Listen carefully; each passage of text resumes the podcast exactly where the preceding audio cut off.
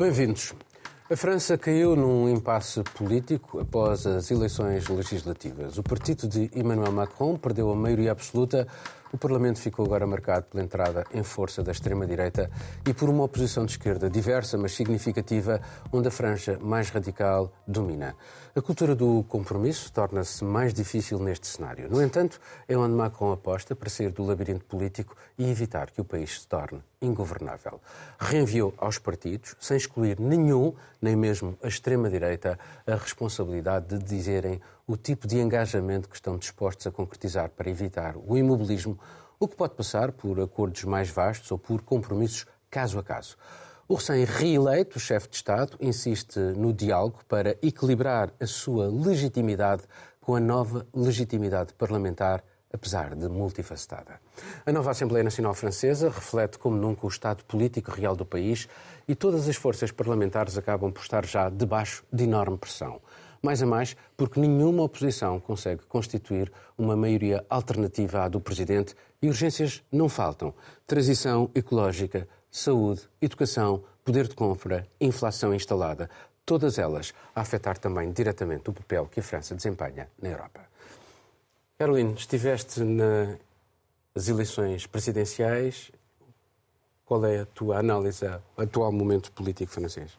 Eu acho que esse resultado, muito embora até fosse considerado que o Macron podia conseguir essa maioria, por ser um, um resultado histórico, é o que normalmente acontece, não é? O presidente eleito da França acaba conseguindo essa maioria absoluta na, na Assembleia Nacional Foi depois. a primeira vez que isso não aconteceu. Foi a primeira vez que isso não aconteceu, mas eu acho que isso é, de fato, um reflexo muito claro do que a gente viu nas presidenciais, não é?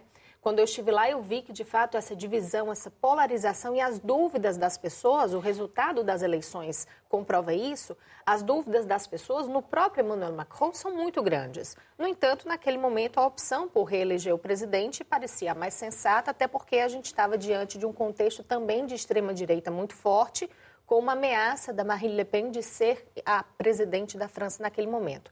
Agora, os franceses também entendem que o sistema parlamentar tem sua força.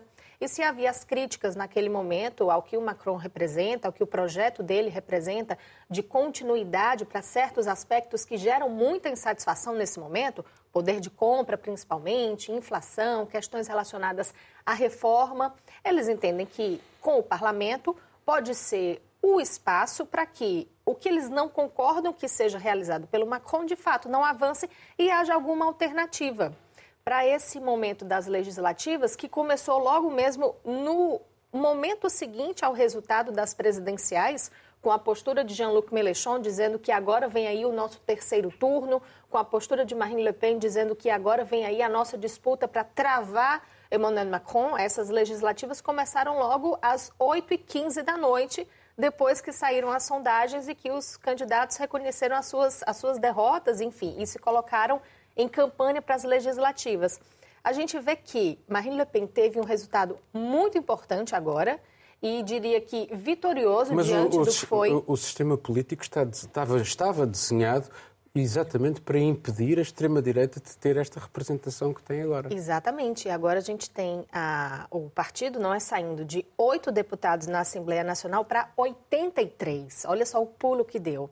E um, um, fato curioso é que, por mais que ela sempre tivesse colocado que agora nós vamos parar o Macron, é a nossa oportunidade, vamos, enfim, vamos combater esse projeto, eu acho que, na verdade, para o Jean-Luc Mélenchon, o resultado é até um pouco mais vergonhoso, porque ele se colocava como o primeiro-ministro.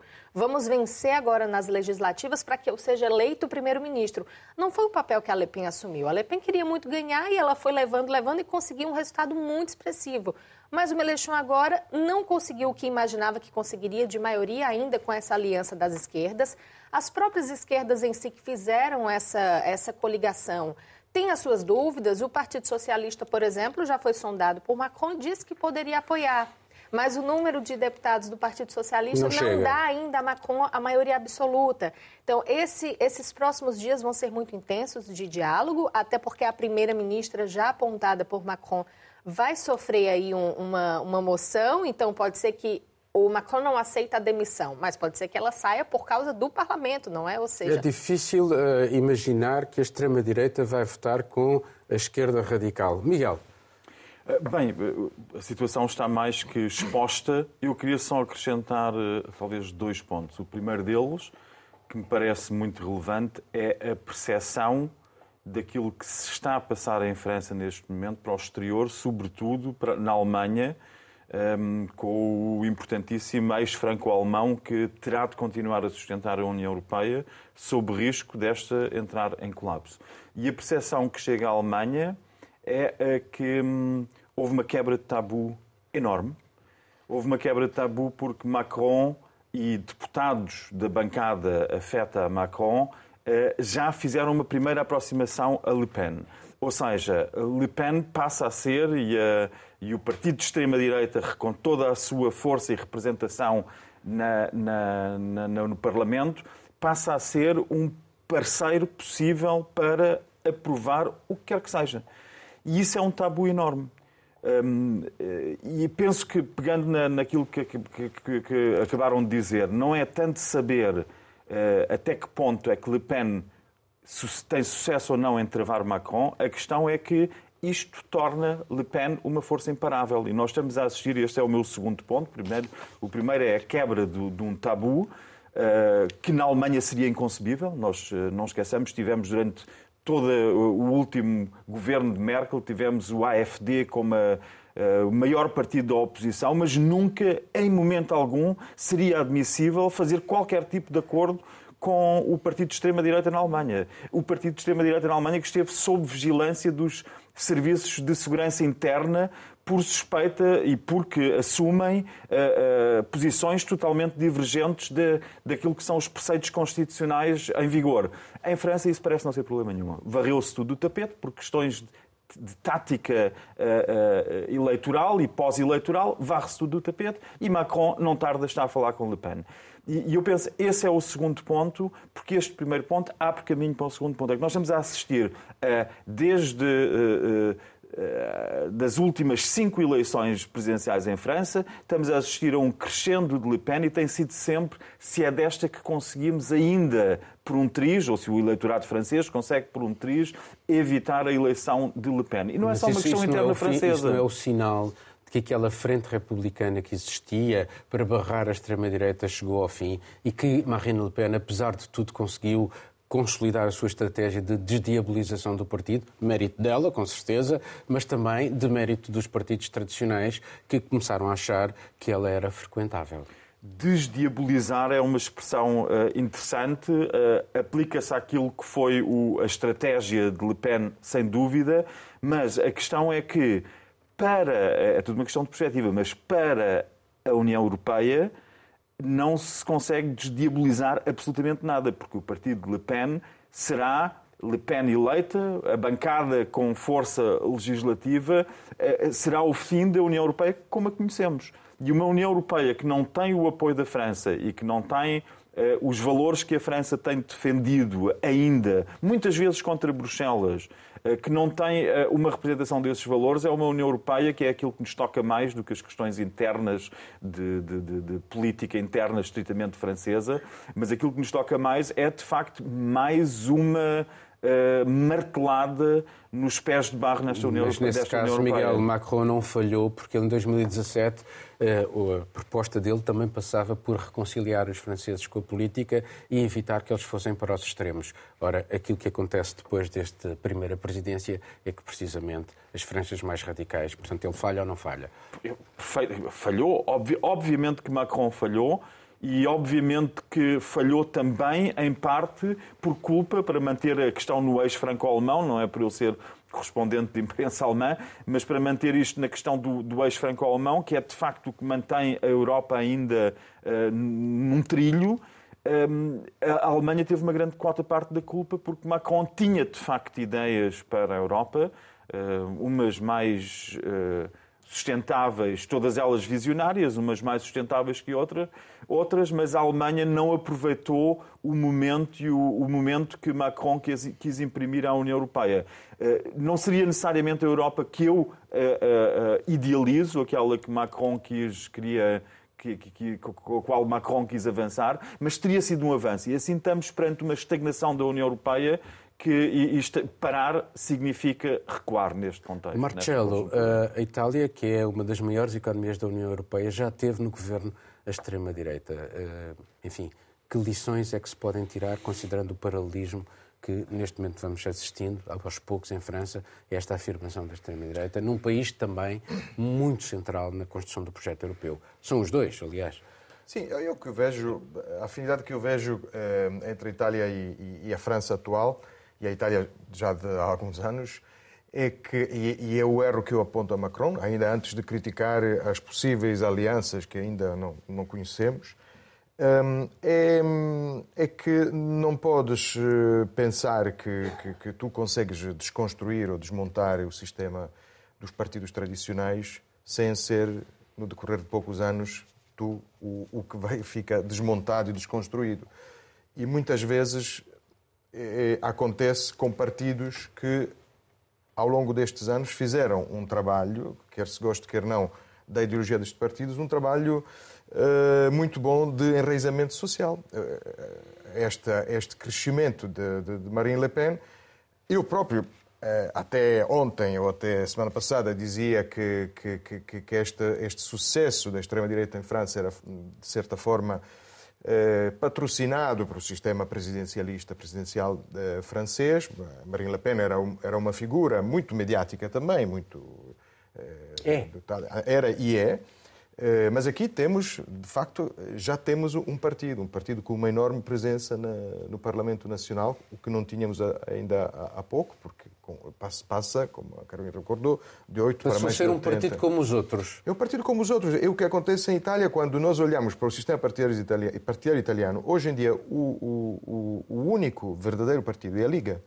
Ou seja, aquilo que há 30 anos era novidade, e era um partido novo e de extrema-direita, que eh, é um partido com uma estrutura de partido, enquanto os outros criam eh, etiquetas, criam fórmula. Eu já nem sei se, se é Republican March, se é Ensemble, o que é que vai ser no futuro. Mas isso Mas, é muito facto... comum nos franceses, que estão sempre a mudar de nome. O RPR passou ao UMP, é passou coisa, aos republicanos. É uma, é uma coisa recente. A, de facto, Macron... a Frente Nacional passou a ser o Rassemblement Nacional. Sim, mas não é só... Não é, o que Macron fez não foi só mudar um nome, mas de facto foi, foi criar uma, uma formação nova, uh, procurando um centro, só que este centro, neste momento, está puxado por dois extremos muito distantes. As o alternativas centro, são, O centro são, na são política não existe, é assim. é sempre o resultado das forças que, que estão em campo. Não, é, não, existe um centro real, não é? É sempre uma, uma abstração que depois e, se. E tu se não achas que há aqui também um sinal que deveria ser inquietante, pelo menos isso é notado pelos políticos franceses? Já falámos disto a propósito de outras eleições em França, que é esta espécie de desamor pela democracia, eh, considerando aquilo que é a abstenção elevadíssima. Eh, a abstenção é outro grande problema das, das nossas democracias, o desamor, o, o, o não, não, não ligar a nenhuma política, ou, acrescento eu e outros poderão não, não concordar, mas também esta, essa, essa ideia de, de, de falar dos nossos sistemas ou do, da Rússia como se fosse tudo a mesma coisa. Uh, são, são todos estes são sintomas de um eleitorado que, que, não, percebe, que não percebe as diferenças entre, eh, entre um, um sistema e outros e que acaba por Mas não... a culpa não é do eleitorado, Mas isso tem a ver Marcelo. Com a, agora, acaba, a, a, a, a culpa é, é sempre uma culpa partilhada. Ah, a culpa é sempre uma culpa partilhada e, hum, obviamente, é de todos, é de, de, de, é, nem sequer é só de um presidente, mas é, mas é do sistema e, e de, todos nós. Eh, às vezes a abstenção até pode ser sinal de que uma abstenção, uma percentagem de abstenção em França, que não em seja França, patológica. A abstenção, a abstenção vem a aumentar sempre desde 1953. Sim, Portugal Portanto, também, é e no entanto novo. Portugal não muda os rótulos, não é? A abstenção foi praticamente Bem, Portugal, igual. Sim, Portugal é um, caso, é um caso de conservação Portugal mantém os partidos com os é um mesmos rótulos, agora a França tem muitos queijos, portanto também tem que ter muitos partidos e vão dando os rótulos. Não, não sei se tem a ver com os queijos. Portugal também tem muitos queijos, mas... Uh, mas uh, não, uh, mas, mas, sim, mas de facto é, é, é um grande problema. Eu, eu pergunto-me, o que, o que preocupa mais é o que é que será destas etiquetas que o Macron criou quando acabar o segundo mandato. Não é? O que é que está atrás? Nós vimos que agora, atrás de Marine Le Pen, existe um partido com um consenso social enorme. Agora E falta ela ver... ainda é nova. E ainda é nova, ainda... agora falta ver o que é que está agora atrás de Macron. Enfim, eh, fala-se no, no antigo Primeiro-Ministro, que também já fez um partido chamado Horizon. Eh, vamos ver o que é que vai. E uma eh, esquerda, já agora, só, só para completar, que tem um, um bom resultado, mas que é apenas, o que é bom porque, porque não é assim tão automático, mas tem um resultado que é apenas o, o- o- a somatória de, de- Sim, de- mas- de- do que os partidos. Mas- triplicaram, triplicaram o número de, lugares no Parlamento, Sim. as mesmas forças, eh, e, mas já começaram a dar sinais Que não querem um grupo Não parlamentar querem um grupo único. parlamentar único, portanto, cada um quer ser o senhor do seu destino. Isto pode ser até fa- favorável a Macron, a, Se a capa- a sua capacidade fazer- de. Não, ao reenviar para os partidos a responsabilidade eh, de encontrar uma solução, em certa medida ele está a A desvalorizar o seu papel. Uh, Não, está a tentar, uh, não é desvalorizar o seu papel, é valorizar o- os partidos e dar-lhes essa responsabilidade. E se não se encontrar uma solução, ele tem uma arma na mão que se chama a dissolução, dissolução do Parlamento. Mas não é só durante um ano que tem? Há muitos constitucionalistas que dizem que ele pode fazê-lo antes de um ano. É histórico, pela primeira vez, a Colômbia tem um presidente de esquerda. Gustavo Petro derrotou o outro candidato, um populista excêntrico, que apesar de ter tido o apoio da direita tradicional, era um puro produto antissistema. Gustavo Petro, um antigo guerrilheiro, assume-se como um progressista, um ambientalista e também como católico quer travar a exploração de petróleo e a mineração, deseja a redistribuição da riqueza, mas sem colocar em causa o capitalismo, porque, como disse, para poder partilhar a riqueza é preciso, primeiro, produzi-la. Declarou não ser a favor das nacionalizações. Representa uma esquerda diferente da de Maduro na Venezuela ou Ortega na Nicarágua, modelos de devastação social a pretexto da redução das desigualdades. A Colômbia é um país marcado pela violência. O processo de paz assinado em 2016 com os guerrilheiros das Farc nunca foi totalmente cumprido pelo Estado. Novas bolsas de guerrilha associadas ao tráfico de drogas surgiram nos últimos anos. É um país muito desigual e a pandemia ampliou ainda mais a pobreza. De tal modo que o aumento do IVA em alimentos básicos gerou uma onda de protestos no ano passado e uma repressão brutal por parte das autoridades. Tudo isto acabou por beneficiar o candidato Gustavo Petro. Miguel. Bem, de facto é, é, é daqueles momentos em que nós olhamos para os países, eh, para países da América do Sul, para além do Brasil, e, e olhamos para aquilo que se passa internamente, sendo que é um assunto que nós, por regra, só seguimos quando. no Ocidente e nos Estados Unidos, quando de alguma forma nos toca a nós. É quando há, estas mudanças que parecem quase uma mudança de paradigma, em que de repente tens uma série de líderes de esquerda claramente de esquerda, a assumir posições na chefia de governos, com o iminente regresso de Lula da Silva, que poderá até ser eleito logo na, na primeira volta, espero não ter antecipado nada, que acabei de ouvir há pouco de ti, Caroline, mas que, de facto, uh, não surpreende, e eu penso que a minha análise não é tanto sobre aquilo que se passa internamente na Colômbia, enfim, houve uma altura em que eu seguia muito o que se passava internamente no Peru e o que seguia o que se porque lá estive também, e na Bolívia ou no Uruguai, mas de facto a Colômbia. Há uma mudança de ciclo. Há uma mudança de ciclo, mas que eu acho que tem sobretudo um significado. Tem sobretudo o significado, quer queiramos, quer não, de dizer muito sobre a parte silenciosa neste processo que são os Estados Unidos. E os Estados Unidos habituaram-nos ao longo de, das últimas largas, largas décadas, para não dizer século e meio pelo menos, a inúmeras intervenções militares diretas, indiretas, mudanças de regime e que iam sempre no mesmo sentido, de evitar governos de esquerda. O, o 11 de setembro original é o 11 de setembro no Chile, em 1973. Já estão a fazer pontos com Maduro. Miguel.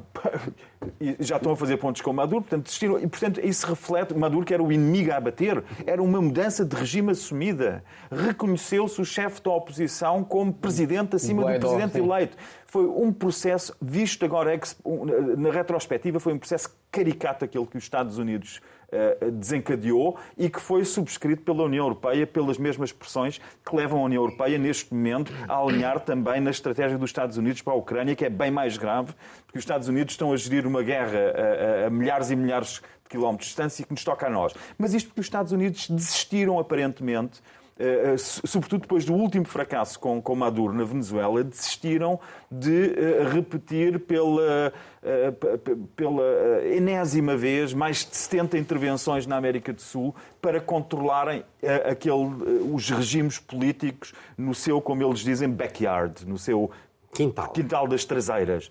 E não só perderam aparentemente essa guerra, o que já diz alguma coisa, como perderam também a outra guerra que tu mencionaste, que é a guerra da droga.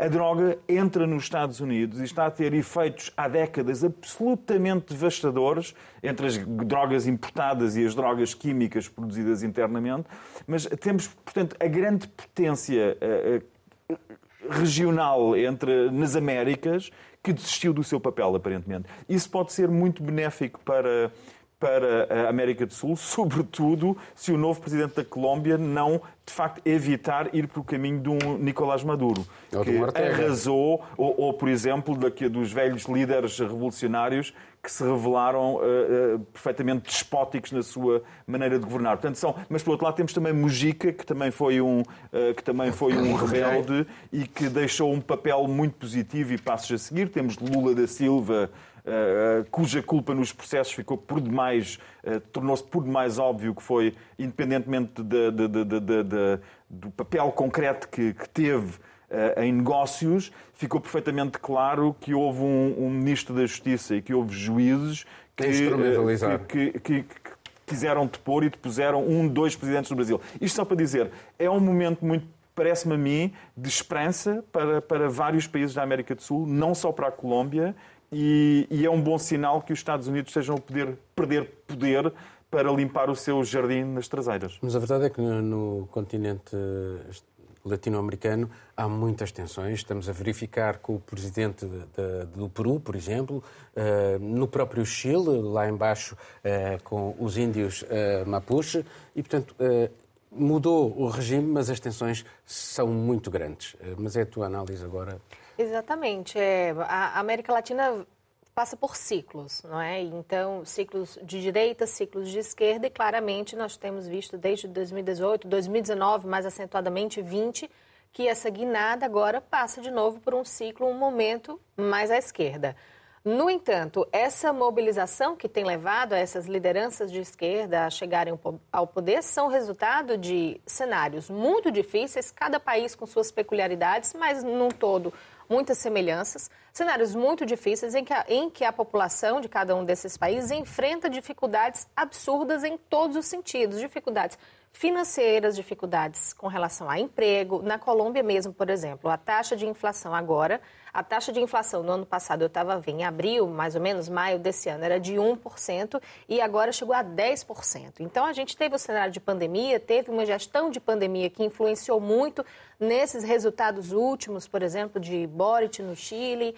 Um, mas a questão é que as pessoas estão insatisfeitas estão buscando a mudança no outro espectro político, que faz todo sentido, mas isso não alivia. Quem chega agora à governação precisa dar algum resultado, essas pessoas estão cobrando. E é por isso que não alivia o momento de tensão que as esquerdas vivem nesse momento em diversos países da América Latina.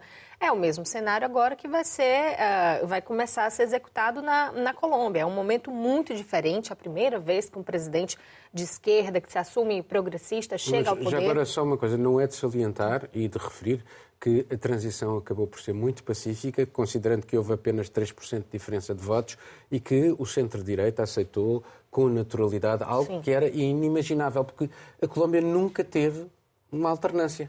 Exatamente. E o, o, presidente que sai agora, o Ivan Duque, foi muito claro em dizer que as pessoas confiem no processo eleitoral, que não havia nenhum motivo para que se gerasse qualquer tipo de violência ou ânimos acirrados e que essa transição será feita assim de maneira muito, muito ordeira, muito tranquila para o melhor do país. Isso foi uma postura realmente muito interessante que o presidente que sai agora coloca. Mas que deve também à e... abstenção dos Estados Unidos, em último caso. Nós sabemos como é que os Estados Unidos não agiam. Houve, não houve nenhuma intervenção, não é? Se podemos dizer dizer assim. Então foram real, realmente agora, eleições. Agora quem, quem, quem, faz isso é a Rússia, na Geórgia, na Ucrânia. Sim. Não houve, não houve qualquer tipo de intervenção. Eu acho que os Estados Unidos ficaram ali assistindo o que se passava e pronto. O, o, o que houve foi realmente isso. Foi um resultado muito tranquilo, se a gente pode assim dizer.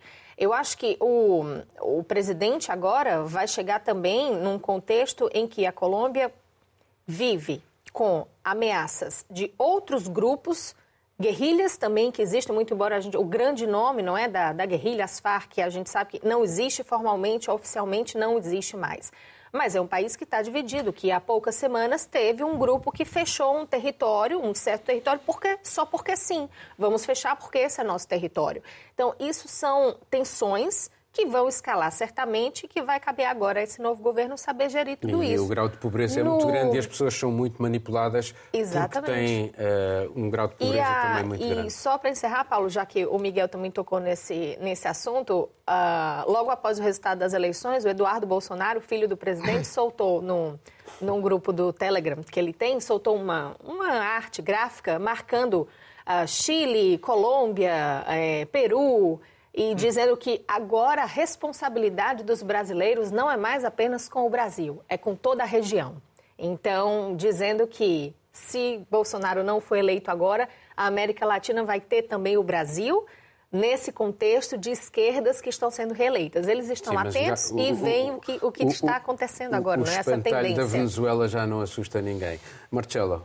Exatamente, não assusta ninguém, porque esta é uma esquerda que, que também aprendeu esta lição. Não, eles assumidamente não dizem não, não inspirar-se na Venezuela, na Venezuela atual. Eu gostei da, da, das palavras do primeiro discurso com o Presidente, que tu em parte citaste, porque ele, ele diz isso mesmo, diz que é preciso produzir riqueza, chega a dizer que que é preciso. Estou a falar de Gustavo Petro, naturalmente. Chega a dizer que, que agora vamos desenvolver o capitalismo na Colômbia. Embora eu não goste do capitalismo, diz precisamos do capitalismo, que é um discurso muito marxista, muito de, de, de historicista clássico, ou seja, está, a Colômbia está numa fase pré-moderna e, e, feudal e nós precisamos do capitalismo para, para ultrapassá-lo. Portanto, a, a, história não avança Coisa aos que a Rússia pulos. nunca fez. Exatamente. A história não avança aos pulos, mas, eh, mas tem, tem, este, eh, tem esta, esta, eh, esta gradualidade. Naturalmente, isto é um, é um bom discurso para, por um lado, não, não, não negar o seu, o seu passado de esquerda e o seu presente de esquerda, digamos, de esquerda marxista clássica.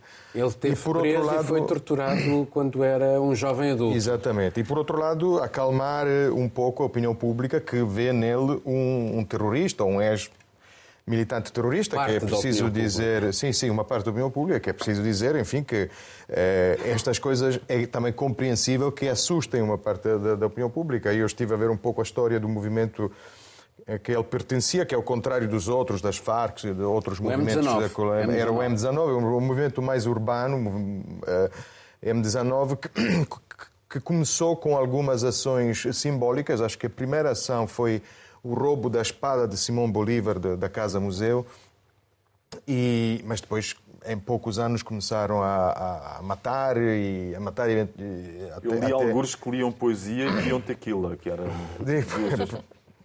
não só, depois, depois de beber tequila, não sei o quê.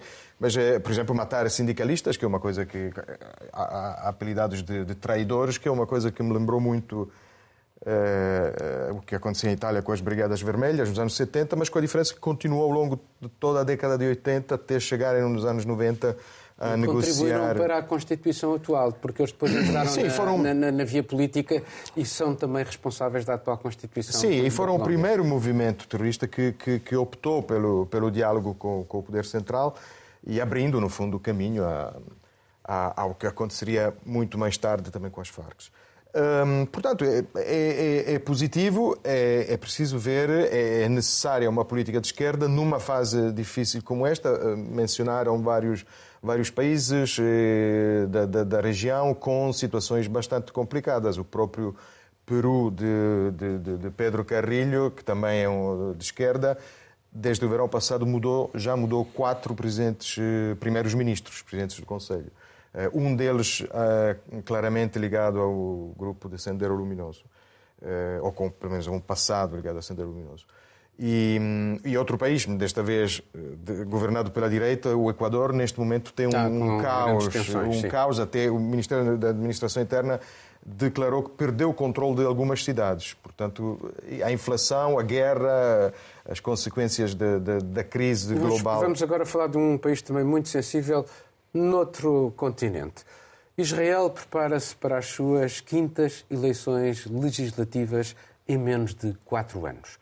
O executivo de Naftali Bennett anunciou a sua incapacidade em manter-se em funções. No outono, os israelitas votam mais uma vez.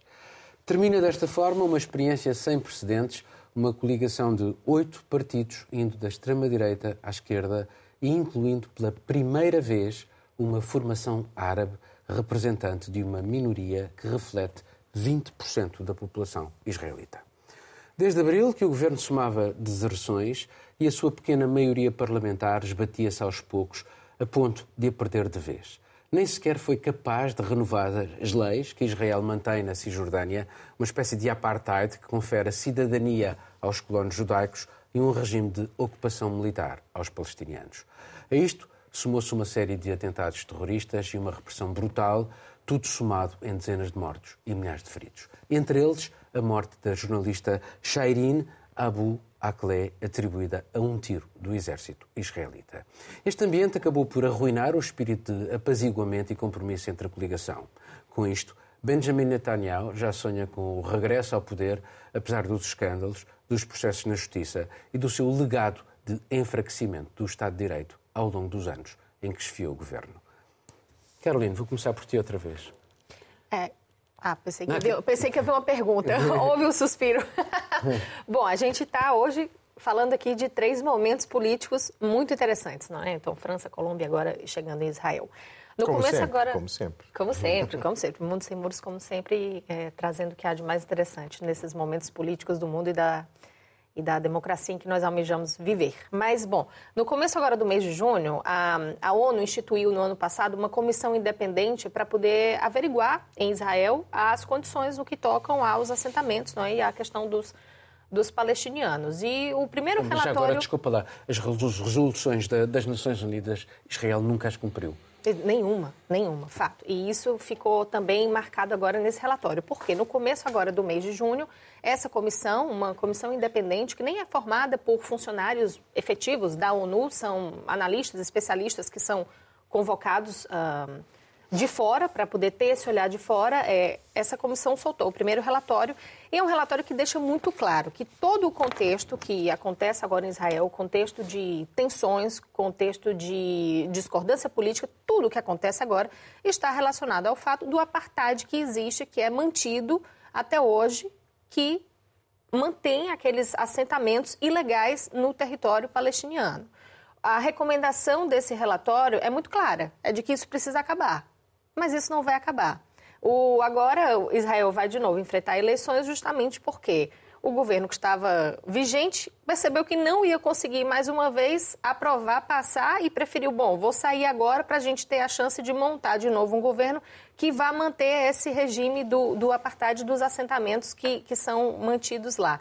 É uma situação extremamente delicada porque Netanyahu pode voltar. Eu estava vendo algumas primeiras pesquisas que dizem que ele pode conseguir sim um número expressivo para voltar, muito embora dentro do próprio partido haja já lideranças que digam que não vão dar esse apoio, não é? É uma pessoa que saiu depois de 12 anos com denúncias e, enfim, vem, e vem sendo processos aí justiça. processos mesmo de, de corrupção. Então, mas se a gente parar para pensar no que é que pode ser uma força política nesse momento lá, ele parece que tem chances reais de voltar ao poder.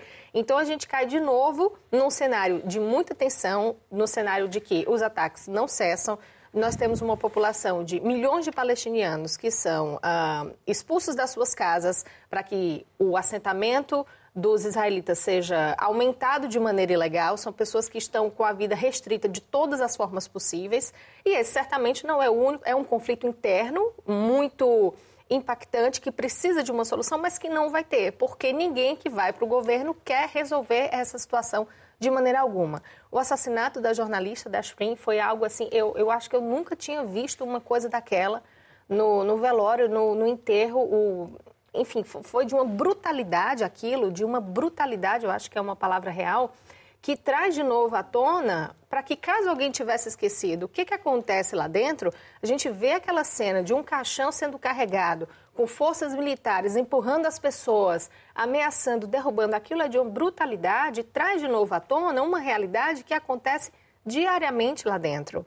Então, são eleições que acontecem num momento muito delicado, num cenário em que querem manter esse, esse esse planejamento para que os assentamentos continuem. Não é uma situação que vai ser resolvida e Netanyahu tem chances de voltar, com certeza. Miguel, é, é curiosíssimo porque, de facto, Israel não dá cidadania aos cidadãos palestinianos da Cisjordânia e só uma vez, foi agora, é que um partido uh, árabe uh, israelita conseguiu ter uma relação com alguém, com algum governo. E, portanto, há de facto aqui um problema que eu acho que é uma equação impossível de resolver, eh, a não ser que haja realmente bastante pressão eh, nesse sentido, mas não parece haver, porque Israel, como eu dizia há bocadinho, não respeita sequer as resoluções das Nações Unidas. Bem, é um pouco como tu dizes, já foi um pouco um governo, eh, uma espécie de governo LGBTQ mais A, de árabe, e não correu bem.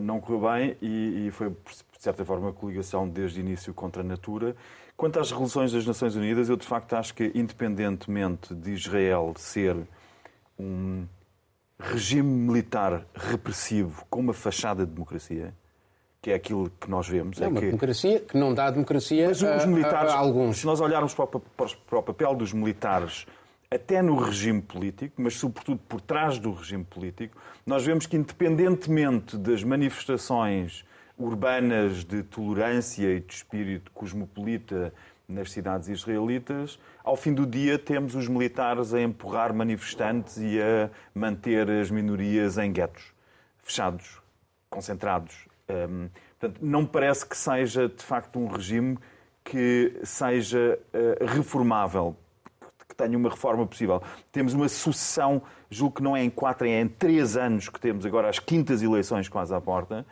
e, e, o que revela, sobretudo, que essa fachada democrática está a sofrer de uma enorme instabilidade e que não se consegue sequer dar uma aparência de governos a funcionar. E Netanyahu voltar ou não voltar não vai mudar grande coisa nisso, porque as grandes opções políticas, nós olhamos, por exemplo, o que aconteceu, porque é aquilo que a mim me interessa sempre mais é ver como é que Israel se articula, eh, felizmente não tenho que viver em Israel, mas como é que Israel se articula com o mundo em que nós vivemos. E articula-se, por exemplo, eh, de forma muito interessante pelo facto de não ter decretado sanções à Rússia no meio desta guerra da Ucrânia. Não, não decretou, recusou-se.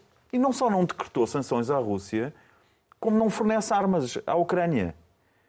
Eh, se eu não soubesse por ter lido as posições de Israel e a imprensa israelita, sabiam, porque ainda Zelensky ontem disse isso e acusou Israel de agir assim. E é interessante, é interessante que nós vemos, como dizia a Caroline, nós temos estes três temas que aparecem, podem parecer exóticos, a Colômbia ou Israel, enfim, França menos exótica, porque eh, é onde está a segunda maior cidade portuguesa, mas um, estes temas parecem exóticos como Israel ou a Colômbia têm de facto muito a ver com o mundo em que nós estamos a viver e com a bolha que nós criamos na Europa, em que por um lado defendemos com uh, uh, unhas e garras, defendemos as posições um, israelitas no que toca a, ao papel de mártires que tiveram os judeus na Segunda Guerra Mundial e ainda agora está-se prestes a demitir a curadora da exposição Documenta em Kassel, na Alemanha, porque foi uh, de um coletivo de artistas da África subsaariana fizeram um mural que tinha elementos com uma leitura uh, anti, que permitia uma leitura antissemita.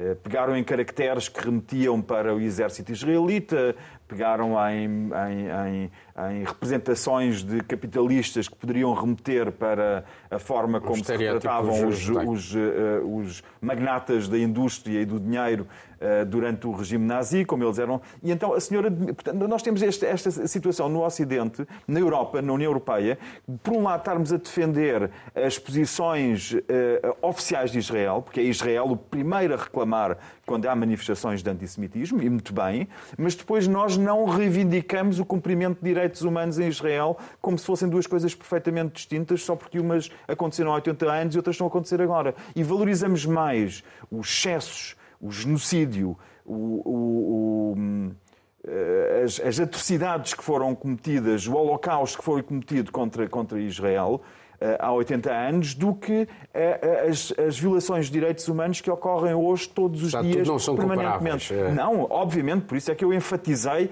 enfatizei a questão do genocídio e do holocausto e, e dos campos de concentração, mas nós temos que ver que direitos humanos podemos quantificá-los, mas no início estão sempre as violações. E quando as violações são sistemáticas, como são as violações por parte de Israel contra as minorias, quando as violações dos direitos humanos são sistemáticas, deveria haver também uma posição sistemática da União Europeia de as denunciar. E não há.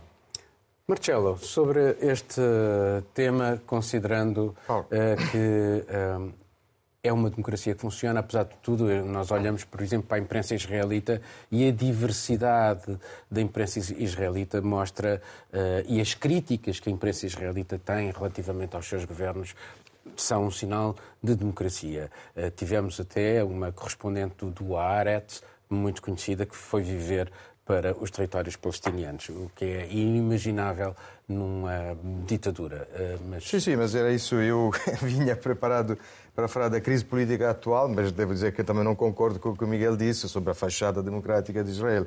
Israel é uma democracia e também não concordo precisava, sobre, sobre precisava era de dar, genocídio. De dar os direitos, de dar os direitos uh, é um, de cidadania é uma... aos palestinianos, das duas uma, ou dá os direitos de cidadania aos palestinianos da Cisjordânia, ou tem que sair da, da Sim. Mas só a fachada democrática, eu quero dizer que isto não é uma, não é uma particularidade tá israelita. Tu tens, os Estados Unidos têm, de certa forma, agora... uma fachada democrática, a Rússia tem, obviamente, uma fachada democrática que não tem não, não, não são as mesmas fachadas, esse é o problema. É, por isso que eu comecei... da densidade da fachada. Não, não, não, densidade é por isso que eu comecei já na França a falar de, de, de fachada e tu disseste o que é que a Rússia tem a ver.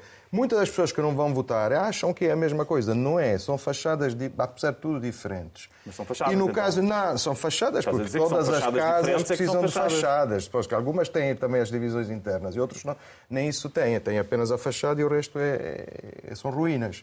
Não é assim. Não concordo. Desculpa, concordo. Agora, deixa-me falar da, da, em relação a o que aconteceu, como acontece, né, aliás, eh, a democracia israelita tem, tem, tem muitas falhas, como todas as democracias, e tem mais algumas, porque tem uma situação uh, de, de, de conflito constante com os vizinhos eu sou muito crítico, eh, aliás, apoio o que a Carolina acaba de dizer, aquelas cenas do, do funeral da jornalista da Al Jazeera, eh, uma, qualquer coisa de completamente escandaloso, que qualquer, qualquer apoiante de Israel ficou, ficou gago ao ver aquilo. E, mas é exceção ou é sistémico? Não, o que eu, o que eu acho é que eh, quem critica sem, eh, sem dúvidas a atuação da Rússia Pode criticar também Israel, mas quem diz que a Rússia estava cercada não pode falar mal do país cercado por excelência, que é Israel, mil vezes mais pequeno que a Rússia. Portanto, tem uma situação de guerra, de conflito muito complicada, que deve ser resolvida. Esta questão do, do, do, dos decretos sobre os territórios ocupados, se não forem aprovados, há obviamente uma série de detenções que têm que acabar, e não digo que sejam, tenham sido boas detenções, por simplesmente criam mais Uh, mais problemas de, de, ordem pública. E é bom lembrar que o Trump tinha uma, uma, um, um deal of the century que ia resolver aquela questão Sim, do, do, dos territórios e que, que eles ficavam numa espécie Trump, de, eu, eu, de Estado. Do, do, genro do Trump, foi o genro do Trump. E é assim uma coisa esdrúxula, ele... estranhíssima que ele ia propor por ali. Apesar de tudo, Trump houve, assim houve, muitos imóveis houve dirigentes israelitas que achavam que aquilo era, era uma belíssima era, solução. Era uma belíssima solução, assim como uh, muita gente achou, achou uma ótima solução este este, esta coligação de oito partidos. Devo dizer que todos, um todos nós olhamos muito positivamente por este diálogo com, com os partidos árabes, com as Eu Nunca tinha havido, foi, foi, é, é absolutamente simbólico e extraordinário que, no, no, contexto israelita. Exatamente, exatamente. Só que, infelizmente, eh, descobrimos que aquilo não era uma geringonça, era uma orgia. E, é LGBTI. E, e não, não ah. funcionou. E, sobretudo, não funcionam, eh, porque ali, ali tínhamos pessoa, eh, a esquerda que achava que podia, de facto, suspender decretos sobre, sobre, sobre os territórios ocupados, tínhamos uma direita que achava que um governo aí sim, posso concordar com todas as críticas, supostamente de um país laico, mas a laicidade de Israel é uma coisa ainda por, por perceber o que é, pudesse aplicar sentenças do Supremo Tribunal que permitem, por exemplo, levar pão fermentado aos hospitais, coisa que, que escandalizou a direita, e houve uma, uma, uma, uma deputada, Yamina, que saiu não é, da, da, da coligação, e, como acontece nas democracias, começaram a perder uh, votos, não é? eram 60 deputados, agora desceram, e não tem maioria. 61. E, e eram é, 61. O Knesset, é, Knesset é, tem 120, 120. E, de facto, agora saiu. As coligações contra um homem só, eu lembro-me até em situações menos complexas, quando se tentava derrubar Berlusconi, não funcionam. E esta era uma coligação contra Netanyahu e não funcionou. Mas a inexistência de um... Tu próprio estás a dizer que a inexistência de um princípio laico é uma das é uma das camadas dessa fachada, é um claro. É o, é o que uh, invalida uma democracia plena, por exemplo. Continuamos com a discussão depois de eu fechar o programa. Assim se encerra mais este programa. Mundo Sem Muros. Estamos de volta dentro de uma semana. Tenha dias felizes. E agora sim.